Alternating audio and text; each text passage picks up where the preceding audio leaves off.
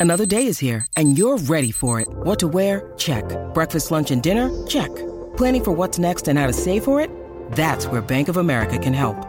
For your financial to-dos, Bank of America has experts ready to help get you closer to your goals.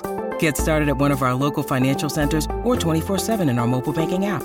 Find a location near you at bankofamerica.com slash talk to us. What would you like the power to do? Mobile banking requires downloading the app and is only available for select devices. Message and data rates may apply. Bank of America and a member FDIC. When you need mealtime inspiration, it's worth shopping Kroger, where you'll find over 30,000 mouthwatering choices that excite your inner foodie. And no matter what tasty choice you make, you'll enjoy our everyday low prices, plus extra ways to save, like digital coupons worth over $600 each week. You can also save up to $1 off per gallon at the pump with fuel points. More savings and more inspiring flavors make shopping Kroger worth it every time. Kroger, fresh for everyone. Fuel restrictions apply.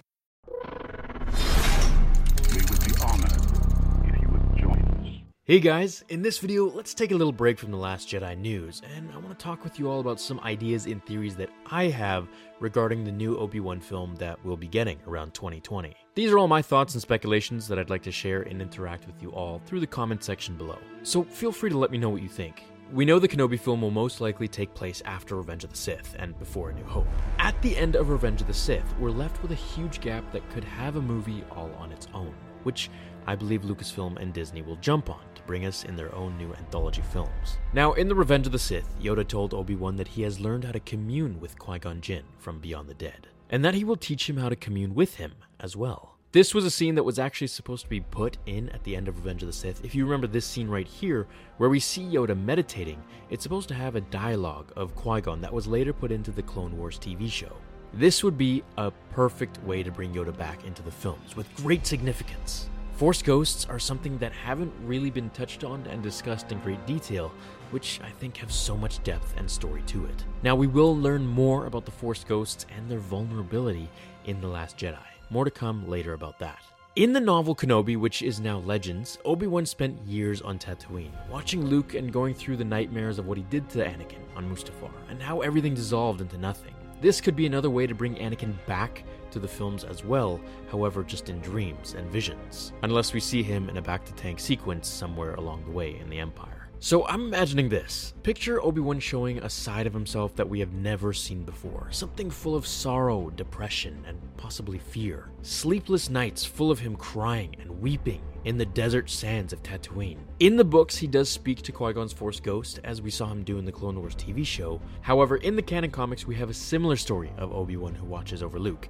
But as of yet, we haven't seen any mention or hint of Qui-Gon Jinn.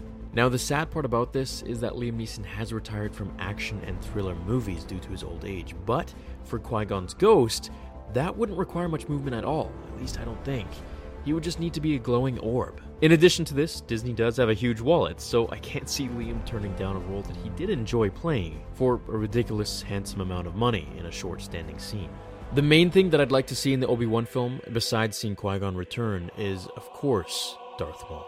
Now, I have been told by some sources that we could see Darth Maul return in the film at the end, and how true these sources are, once again, I don't know. But I'm just relaying everything that I've been told to you. I really can't see them not bringing Maul back in at the end of the film, or possibly end of the trilogy of Obi Wan films if they decide to do more than one. Which I hope they do, as there is so much to go over for his arc before A New Hope, that I don't really think it can all be covered in just one film. Now, in an old interview with Ewan McGregor, who speaks about doing a potential Obi Wan film, much before they actually announced it, he does say that maybe they will do three, so perhaps there's something that he knows here that he can't really talk about. Another happy landing. Heck, maybe we'll even see Watto return. Who knows? Let me know what you all think about this, guys. I'd love to read your speculations and thoughts. I will see you all in the next episode of Star Wars Theory. Thanks for watching this short video, everyone. Have a fantastic rest of your day, and until then, remember The Force will be with you always. Now, fulfill